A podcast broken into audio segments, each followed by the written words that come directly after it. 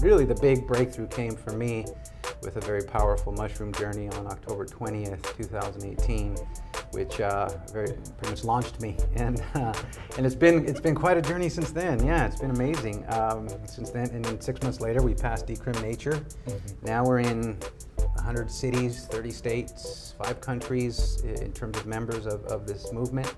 Wow. Uh, we have about another half dozen cities passing the resolution. So it's been one hell of a roller coaster uh, that really, for me, germinated in that one uh, mushroom journey because of the level of clarity it gave me uh, about my own uh, childhood trauma and really how to heal from that. After that mushroom journey, uh, I it was very challenging for me to understand what happened to my brain that I could suddenly see the world from so many different perspectives, that I could suddenly be having these conversations with myself that were far more enlightened than I was able to have before the mushrooms. So the resolution is beautiful. It's so simple. It simply says uh, in, in, in, multiple uh, whereases and, and, therefore be it resolves that um, our relationship to entheogenic plants and fungi should be the same as our relationship to tomatoes, the same as our relationship to an orange, orange tree, to herbs we want to grow in our garden, that there is nothing fundamentally different between our relationship. There should not be anything fundamentally different between our relationship to uh, entheogenic plants and fungi, consciousness healing plants, and an orange. That it's decriminalized. There's no controls on how much you grow. I can share it with friends. Our goal at the end of the day would be to get all plants and fungi removed from Schedule 1. Though someone's opinion may contradict yours. Where's my friend Alan? It's all about your perspective. Who are we and what is the nature of this reality? Five, four,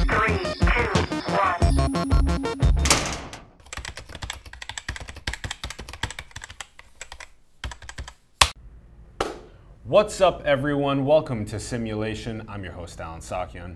We are on site at the beautiful New West Summit, the Cannabis Tech Conference. We are now going to be talking with Carlos Plazola. Hi, Carlos. Hi. Thanks so much for coming on our show. Really appreciate it. Thank you for inviting me. So pumped for this conversation. Carlos is the co founder of Decriminalize Nature Oakland. Carlos, let's start things off by talking about your journey. Who are you? How you even got interested in this space? Yeah, actually, it's been quite a journey. Uh, started somewhere around the age of 10, but I'll, I'll leave out some minor details. Uh, it, it, the journey starts with me trying to find my, uh, my clarity about what this world is and what it means and yeah. try to heal from some childhood trauma. Uh, it takes me through my uh, going to college and getting my degree in environmental science, living amongst the, uh, the Achuar community in the rainforest at the age of 23 in pursuit of the sacred. Um, and then, uh, then comes life and family, and, and I, I get a, a, beautiful wife, children. I'm living the day to day life of making money and, and all of that. And then, uh, then I have this particular severe trauma hit with my mother passing, and uh, the, the extended family kind of begins to disintegrate with all of that, and uh, relationships disintegrate. And uh, so I went through this healing process uh, and found my way to meditation, yoga, and, and then, but really the big breakthrough came for me with a very powerful mushroom journey on October 20th, 2018, which uh, very pretty much launched me, and uh, and it's been it's been quite a journey since then. Yeah, it's been amazing um, since then. And then six months later, we passed Decrim Nature. Mm-hmm. Now we're in 100 cities, 30 states, five countries in terms of members of, of this movement. Wow. Uh, we have about another half dozen cities passing the resolution. So it's been one hell of a roller coaster uh, that really, for me, germinated in that one uh, mushroom journey because of the level of clarity it gave me uh, about my own uh, childhood trauma and really how to heal from that. So that's that's it in a nutshell. Whoa! Let's yeah. let's also go to the um, if we if we could go all the way back to the, the childhood. What sure. was what was going on um, for you growing up that was making it difficult? Sure. Yeah. No, I'm I'm the uh, child of uh, immigrant parents. Uh, my father himself was uh, left when he was very young. Didn't know how to really be a father. So very soon after I was born, he kind of bailed, and so mom was left to raise her kids by herself. And uh, here how in the many? U.S., three kids. Three. Yeah. She had about 20 bucks in her pocket. We took a midnight train literally out of Mexico and uh, landed in the U.S. with some family. We, uh, you know, struggled in terms of, she struggled in terms of working long hours to make money. So I was, in many ways, sort of raising myself. And then uh, soon thereafter, she met a man who was an alcoholic, and that came into the family. We had, uh, you know, the, the physical abuse. We, uh, there was uh, alcoholism. There was yelling. There was it was a very unsettled moment. And, and so, as a as a being that really loved peace and loved beauty, uh, to be immersed in this really hectic and violent world uh, sent me searching. What's it all mean, right? Yeah. So that was sort of me up until the age of uh, 16 and uh, 17, and then This I left home. This is pre Oshwa. This is oh yeah, Oshwad was in uh, 20, 24 years old, 23 years old. I, I lived with the Wow. Oshwad. So Okay, this was like in my early uh, 7, 8, 9, 10, 11, 12, 13 You were searching for the root purpose of Yeah. when you were. Yeah, why was I searching so young? What? Wow. Yeah, so the way that came about was um, someone told me that uh, someone in my family, this is kind of the genesis, this is the spark, the seed, if you will, of my own searching in the world. At the age of around eight or nine, uh, someone told me that someone in my family died, right? And so then I said, well, what happens when they die? Where did they go? And they said, well, they go to heaven where they live forever. So initially I was like, okay. And then I went to bed and I'm like, okay, forever. Try to imagine what that is. So I'm like eight years old, right? So then I started obsessing with what forever meant. And it really became from the age of eight until 23. I obsessed about it and uh, couldn't figure it out. So it sort of became this fascination with zero and the infinite. Zero Yeah. being the end and nothingness. And then the infinite, of course, is where does forever go? Yeah. So, um, but that, while it was traumatic, it also helped push me through uh, a lot of the trauma because Mm. from that state of realizing there's something far more, you know, esoteric than us, being punched in the head is a pretty minor thing, right? So uh, it allowed me to sort of rise above the trauma. So when I was ready to leave home at uh, 17, 18, I um, got into uh, biology and anthropology, which were natural for me because I wanted to understand this planet, life, humans, what all this was. So that was my first sort of venture into what I really began a pursuit of, of beauty and, and sacred. Wow. Uh, all right. So I really appreciated how you were like walking us through this divine search that you embarked on as just a young little lad, and also just having something that could be like an anchor for you, like this uh, this forever uh, Mhm. throughout that process. And then, what was the, you know, when you're 23, Ashwad, you said the Ashwad. Ashwad. Ashwad, they're the uh, uh, original headhunters in the rainforest that we read about, that we see in movies. Uh, they're also known as the Jivaro. And they live in the Amazon rainforest in Ecuador, in uh, Colombia, northern Colombia. Uh, so the way that came about is I'm a biology major at UCLA. Uh, my professor, uh, Dr. Robert Bailey, tells a story about how he left uh, Wall Street after a couple, you know, 10, 15 years of success, feeling empty, and so he went to live in the rainforest with a tribe in the um, in the uh, uh, in Brazilian rainforest, and I was just fascinated. So I said, I, I have to do that. So how do I do that? And he said, Well, there's this husband and wife team out of Santa Barbara that are going down there, PhD students that are finishing up some research. And I said, okay, I need to go. So he said, well, let me put you in contact with them. I called them. They told me, well, if you really want to go, learn how to do health studies, particularly using calipers, so we could do health studies uh, based on um, the indigenous folks becoming uh, sedentary because of oil companies um, using their labor for uh, search of oil. And so I did that. I showed up, uh, and next thing you know, I'm on a dual, dual plane, dual engine plane, heading into the rainforest. It was an hour in off the uh, off the nearest city, which is Puyo, and we're flying in. And an hour later, we're coming on this little landing strip right in the middle of the rainforest. And I'm thinking, what the hell did I just do? right? And it's not just any group. These are the famous headhunters, the Jivaro, right? And um, but it was absolutely a tremendous experience. They were welcoming, they were loving, um, and but because they were sedentary, after you know typically they were nomadic, they uh, didn't uh, particularly share food because their meat resources were being depleted. Right, that was one of the effects. That was why we went to study it. And uh, so the effect of all of that was they didn't share their meat much. So I ended up losing 30 pounds, because I wasn't a very good hunter gatherer, turns out. uh, little kid from East San Jose wasn't a very good uh, hunter gatherer, turns out. but it, I survived, I made it, it was beautiful, and uh, I had an opportunity to do ayahuasca there with, in a true uh, shamanistic expe- uh, curandero experience and uh, in a circle with the village villagers. So it was, it was a very beautiful experience. I found the sacred there, by the way. Tell us more about that finding. uh, tell you more about. That finding. Oh well, it, um, they live connected to the land. They live connected to each other. Everything is sacred, right? It's um, i the they know the plants for their medicine. They know the plants for their food. They see their ancestors in the plants. They see their ancestors in each other in the actions that they do. Everything has meaning, right? And that's the sacred, right? So in, it- one of the most challenging things was coming back into Western civilization at the time because now I had found the sacred and now I'm going back to the land that had not been particularly kind to me. So uh, I experienced the emptiness that, uh, that we experience sometimes in the West that leads us to the use of opiates and depressions and all those things. Um, but really, at that point, really, uh, I engaged in trying to figure out how to create social change for um, preservation of the planet, social justice. So, um, about a month later, I found myself at Yale School of Forestry and Environmental Studies. And uh, so now from the rainforest, I'm walking the halls of Yale. So it was pretty, pretty uh, trippy experience. But, you know, life is nothing if not trippy. From, yeah, from losing 30 pounds is a poor uh, inability to hunt and gather your own food to back in the halls of uh, the cafeteria and the, uh, the Ivy League. Uh, Well, that, and that was the extreme, right? It's the Ivy League. We're talking about people with tremendous privilege to people who are struggling just to survive and preserve their ways. So it was uh, Yeah. a pretty big uh, dichotomy of uh, worldviews.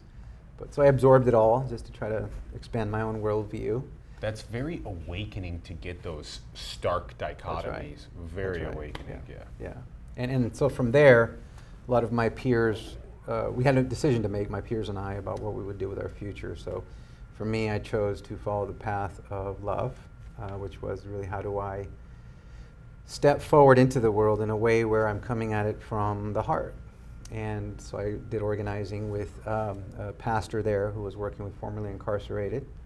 And then I, uh, from there, I went into uh, community organizing, worked with Acorn. I did social justice organizing, environmental justice organizing. And, uh, and then from, from there, I went into political organizing, running campaigns, working in government, all the while just learning the tools of creating change. And, uh, and then I went into business because if you can't figure out the capitalist model, then you really can't function in this world. So for the last 15 years, I've been learning financial modeling uh, the world of capitalism. So when that day came, October 20th, 2018, and I had that kind of big moment of clarity about my own path and where I was, it was pretty natural next step to take all those tools and then put them to work to push for the dec- decriminalization of the very thing that sort of liberated my own consciousness, right? It, was, it was a way of saying thank you to, the, to the Mm. plants. Mm. Yeah. Okay, so we have this process that you had of working on social justice and environmental causes and oh, just causes for, for further catalyzing awakening in other people over time, and you're picking up strategies uh, along the way, and you wanted to implement that for specifically decrim nature. So yeah, how did the idea seed for decrim nature and walk us Yeah. through? Yeah. So I'll give you my, uh, my path. Of course, everyone who was at the table had their own path to the table. Um, but uh, after that mushroom journey, uh, I, it was very challenging for me to understand what happened to my brain that I could suddenly see the world from so many different perspectives, that I could suddenly be having these conversations with myself that were far more enlightened than I was able to have before the mushrooms. Um, and it confused me in many ways, so I went in search of community. And this is now we're uh, I, ayahuasca experience with curandero That was just- two, 23, 24 years old, Yeah, and then the mushroom experience was just a how A year ago. A year ago. yeah, a little less than a year ago. And between that was not what was that? Not too much. Well, the ayahuasca experience didn't really do much because it was very light. it was very light. Yeah, okay. so all it did was give me a deeper sense of sensory experience, heightened vision and hearing. That's all it did. But you also had the uh, understanding of the interconnectedness of, of the, the tribal, indigenous uh, lifestyle and stuff. So, so I was big. understood the sacred from the intellectual perspective, Ah, from the cerebral cortex perspective, so to speak, the mind, the brain. I understood it intellectually, right? People say you understand Yeah, God intellectually. Intellectually, yeah. Yeah. Yeah, yeah, yeah, versus the feeling. Yeah, the very deep knowing. Knowing, Yeah, yeah. yeah. So, so that was in between 23 to 50. Wow. And so there was still a struggle, and, and it would manifest in if I was under high duress, uh, if I felt as if I was being attacked, I would go into self protection or even uh, counterattack mode, which is something we see in PTSD, something we see in people who have been abused, where it's about self protection. There's an immediate place of uh, assuming you're being attacked. Um, and, uh, and so I recognize that. I've known that about myself, at least for the last five years, due to a lot of deep meditation. Okay, so you meditation was a big connecting thread over Yeah. those 20 plus years. Yeah, yeah. Sorry, it, when I was 20, uh, when I'm sorry, when I was uh, 44, 45, my mother passed. Mm. So about six years ago, my mother passed away, and that sort of reawakened a lot of the childhood Mm. trauma uh, because my sister, brother, and I were not prepared to know how to deal with that level of complexity of trauma. And we didn't have the tools because we weren't given those tools when we were young. On how do you work through these challenges, right? Wow. In a way that isn't yelling or screaming or fighting, right? Because that's what you're taught. That's what we were taught. So, uh, so now I'm seeing all of this disintegrate around me, relationships breaking down, people getting into deep, deep depression around me, not knowing how to function in the world. And I'm looking around thinking, what do I do with all this? So I started with myself and said, let's try healing the self first. And as I went, did that, I went into yoga, then I found Shavasana. When I found Shavasana, I said, what is this thing? Consciousness. I'm suddenly recognizing there's this other state of being uh, where you're aware of your own awareness. Mm. And, uh, and so from there, I went deeply into meditation, meditating almost daily, well, daily for about two years. Uh, and as I um, went through that process, I sort of let go of all of the trauma, everything that was binding me, but I still had the reaction. I still was reacting from a place of um, self protection, uh, anxiety when I felt under duress. So I realized that there was something in my brain that wasn't in, under my control, even with meditation, right? So, and I, and I figured that I could not break this cycle, that I was forever going to be trapped in this uh, self defense mode when under duress. And that's when I was ready to give up. I read Michael Pollan's book, uh, and I said, I got to try these mushrooms. Because apparently they do a pretty good job. so that's where I went into the um, ceremony with a friend. I had my five gram journey. Wow. I, you know, they closed the door behind me. I locked it, and uh, I said, "I'm coming out when I'm done with processing these five grams." And uh, it was a pretty uh, tremendous journey. I felt that default mode network. Now I've come to understand what happened, and what happened was that I was trapped in this cycle of neuron firing that reacted, just reacted, and I couldn't overcome it because it was just too built into my um, network system, neural network system. So. Um, so then that's when I started searching for community and found this very, very strong community of psychedelic community in the Bay Area that included doctors, nurses, therapists, scientists, botanists. And I said, wow, what the hell is this? And where have you been all my life, right? Um, and so then we had a meeting. We all sat down at a table and uh, started just introducing ourselves. As I introduced myself, I said I used to work in government. I worked in the Oakland City Council. My job was to get legislation passed. So if you all want to pass something, I'm happy to help. And at the very end, Dr. Gary Kono, who was there with us, said, I think we should pass a resolution. And uh, everyone else agreed, and so that's sort of what started it uh, rolling. So from there, that was uh, December of 2018. And then by January and February, we wrote the resolution. Uh, by March, we're meeting with council members. By April, we have a sponsor. By May, we're at public safety, and by June, we pass it unanimously. And now the rest is uh, Six months? Yeah, six months. Wow. And the resolution. Teach us about the resolution. So the resolution, uh, I I think, is a beautiful resolution. It's one year ago passed. So one year on the 20th of October. It will be one year. Will it be? Okay. Yeah. Okay. So the resolution is beautiful. It's so simple. It simply says, uh, in, in, in multiple uh, whereases, and, and therefore be it resolves, that um, our relationship to entheogenic plants and fungi should be the same as our relationship to tomatoes, the same as our relationship to an orange, orange tree, to herbs we want to grow in our garden. That there is nothing fundamentally different between our rela- should, there should not be anything fundamentally different between our relationship to uh, entheogenic plants and fungi, consciousness healing plants, and an orange. That Love it's that. decriminalized. There's no controls on how much you grow. I can share it with friends. And if I choose to create a factory to take my oranges and make orange juice, now I plug into pre existing um, regulatory systems that are already in place. We don't have to reinvent the wheel. So our resolution doesn't go that far. It simply says if you're going to grow it for personal use, to share, uh, and to enjoy without the process of commodification that is for sale or, or um, commercial sales or commercial cultivation, that there's no constraints, no controls, no government interference between that relationship. So, and we think that's the way it should be on planet Earth. So, Wow. What a progressive bill. so simple though, isn't it? It is. well, yeah, I, I love the, the analogy to, to our relationship with tomatoes or an orange tree. Uh, I, I love that. That was really eloquently written. That with entheogen, with entheogens and with fungi shall be uh, similarly treated, Yeah. and that's very elegant. I like that. Yeah, the only reason not to do it is fear, right? And that's the only argument we've ever heard against this from people is, what if somebody does this? What if a child gets a hold of it? What if? And uh, but then you you go to the next step. What if a child eats these? Well, what if a child decides to cross the street with a bus coming? Right? There's a certain there's certain things that we as parents, as adults, are supposed to help guide children through, including don't give them Don't eat powerful mushrooms. Five grams of yeah. Powerful. Nevertheless, uh, Yeah. poisonous, deadly mushrooms are not illegal. So, if we're going to say, why, you know, what if a child eats these? What if a child eats those? But we don't seem to have the impetus Yeah. to make those illegal.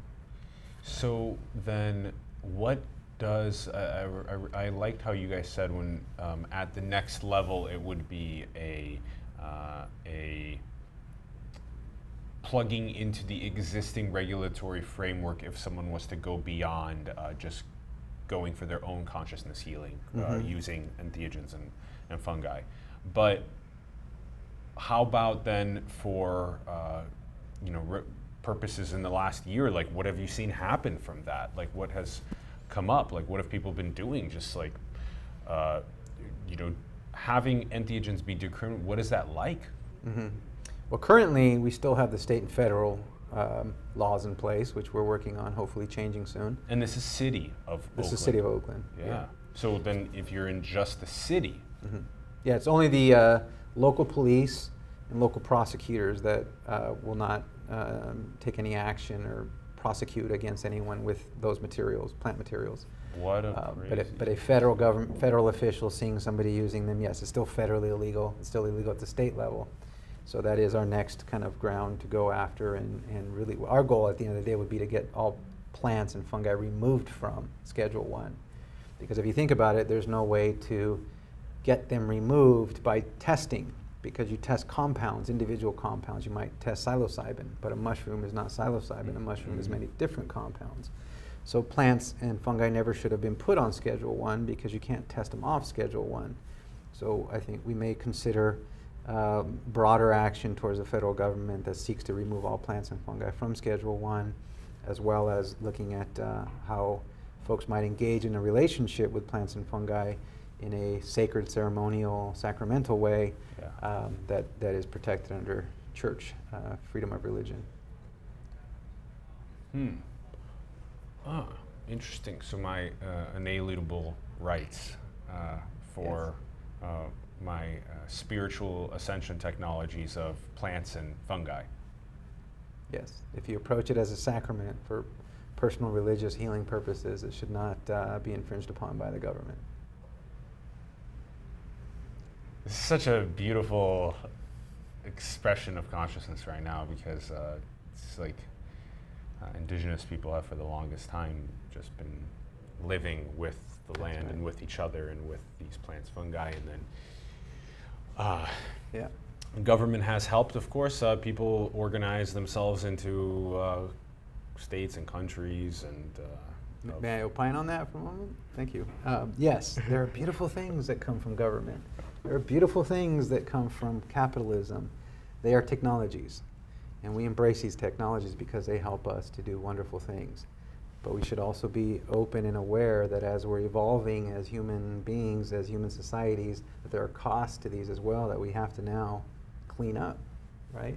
Uh, and we're seeing that with climate change. Uh, so we have to uh, recognize that while um, capitalism is good, it also has impacts. So how do we begin to transform that? We don't have to throw it away. We just transform, transform it. it to version infuse it. two, version three. That's co- right. the code updates, yeah. To Thank you. Yeah, yeah, yeah. I like. You got it.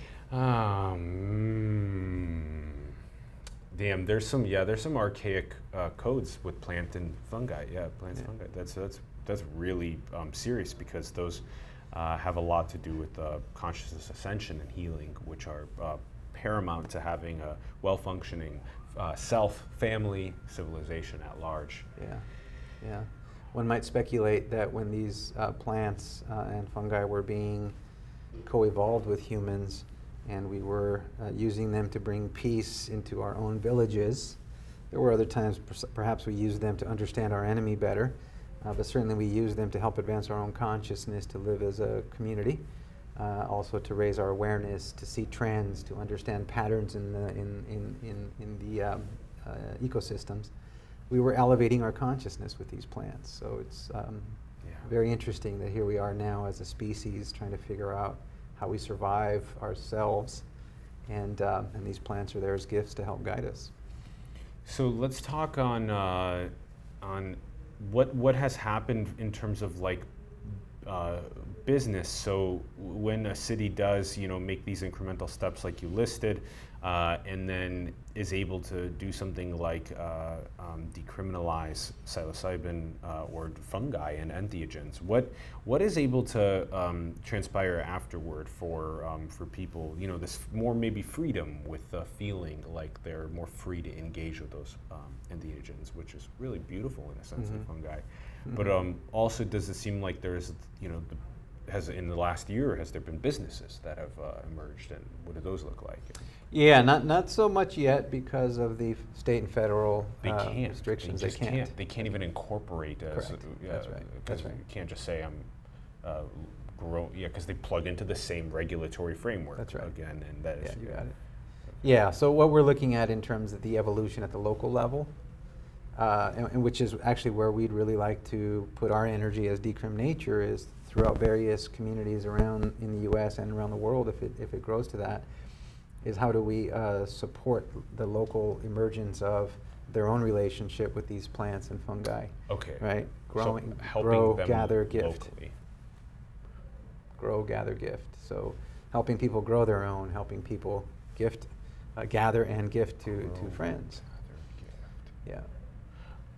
Yeah. Hmm, interesting. The gather because uh, it's a it's a naturally uh, growing um, phenomena. So you can gather rather than even have to you know grow specifically in your Right. Well, you- safely gather. Yeah, and, and that really all that's saying is uh, in you know in East Oakland we have a, a beautiful uh, nursery that is run by formerly incarcerated individuals who do the work, and then they sell the plants. Well, what a beautiful thing if they could grow uh, mushrooms or grow Banisteriopsis caapi and chacruna for ayahuasca, and they could share this in a responsible way, share this medicine uh, with other people in their own community uh, and, uh, and help each other heal that way. So um, it, it's a healing relationship you establish.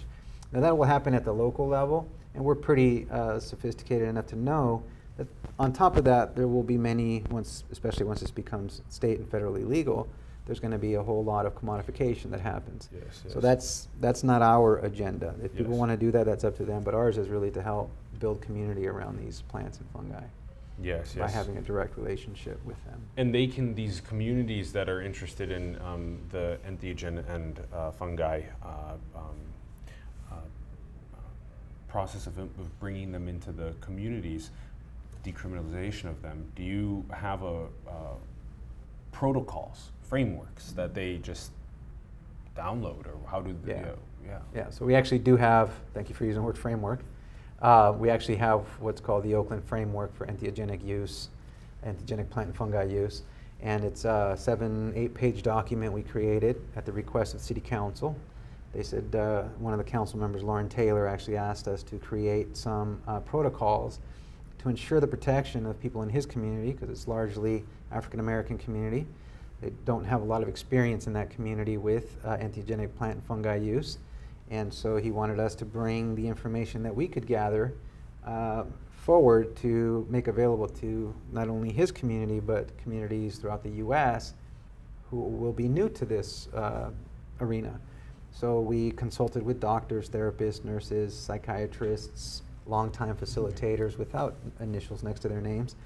And uh, we created a, se- a seven-page Oakland framework for uh, entheogenic um, plant and fungi use.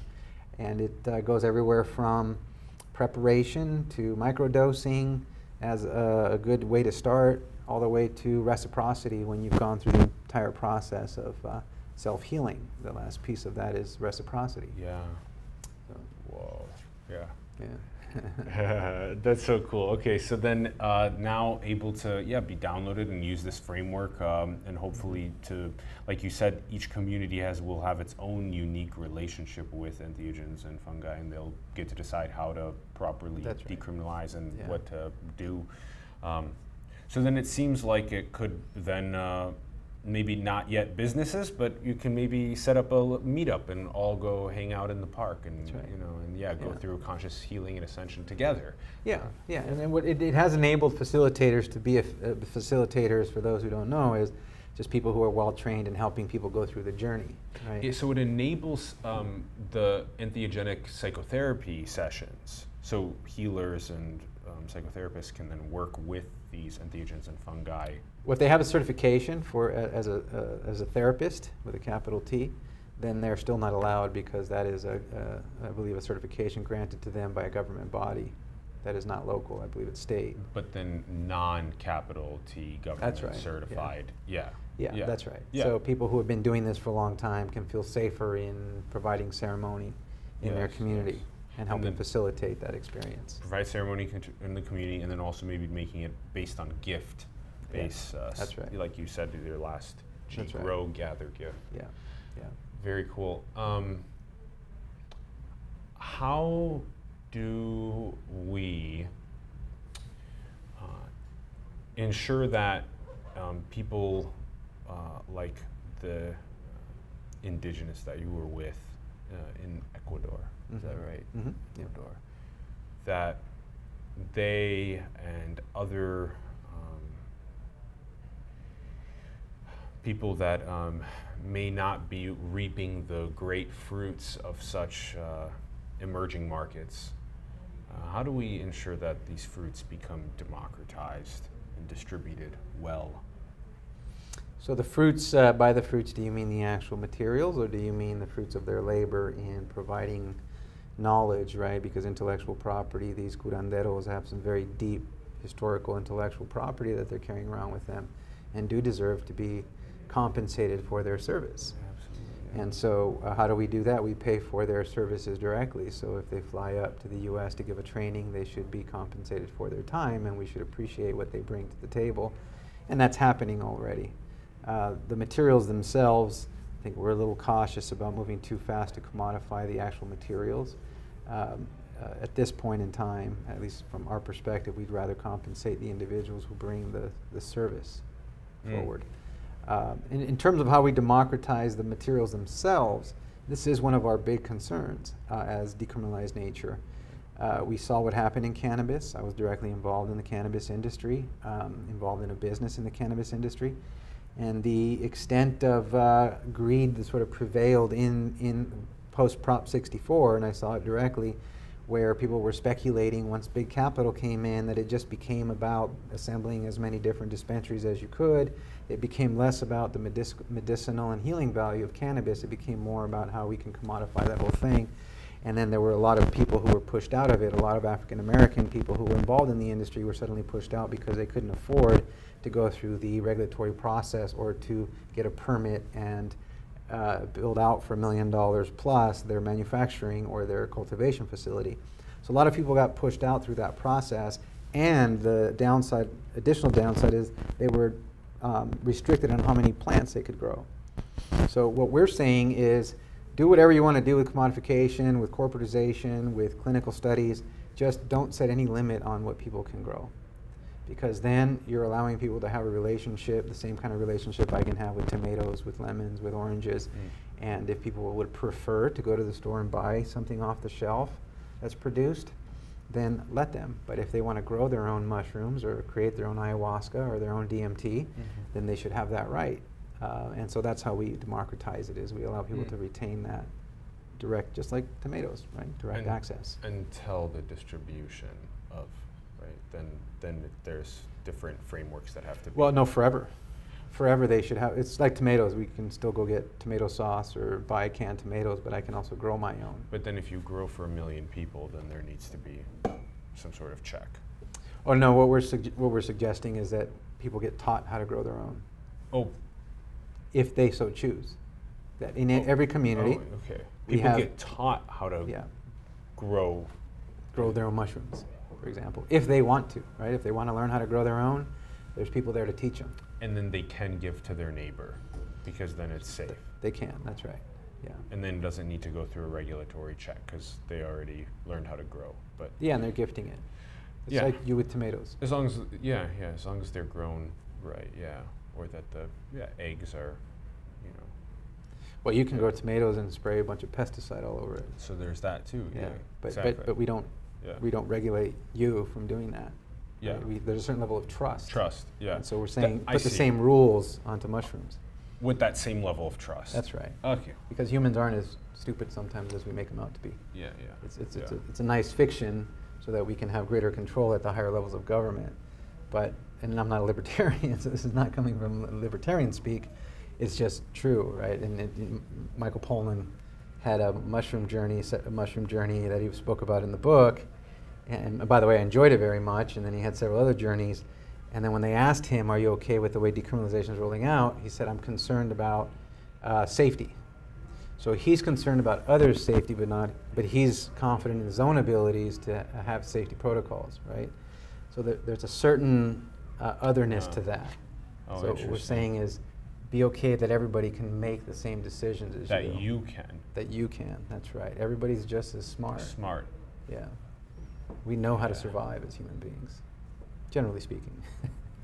Yeah. so we don't need to have the fear. Interesting. Whoa. Yeah. That's such a cool way to put it. Yeah. Yeah.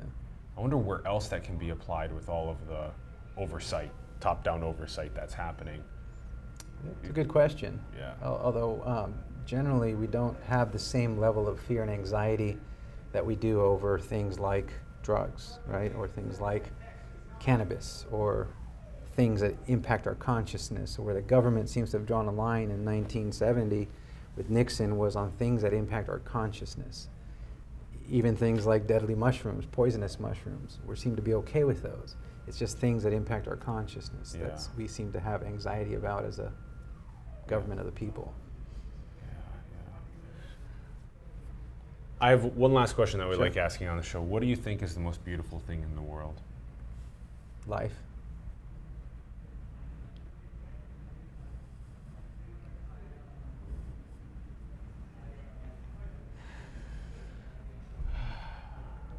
This. Yeah. The alternative is pretty bleak. It's kind of lonely. Carlos, your journey's been fascinating, and thank you for all your incredible work. Thank you. Thank you. Thank you. Yeah. Thank you. Appreciate you having me on. Thank you. Thank you for coming on. Yeah.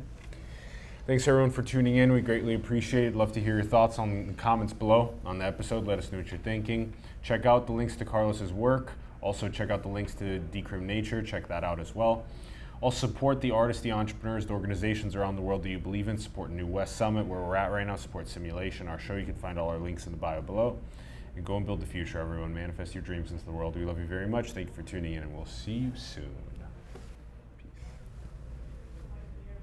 Peace. Oh my gosh, that was so great. Thank you. Yeah, was that all Thank right? you. That was so great. Thank you. Thank you.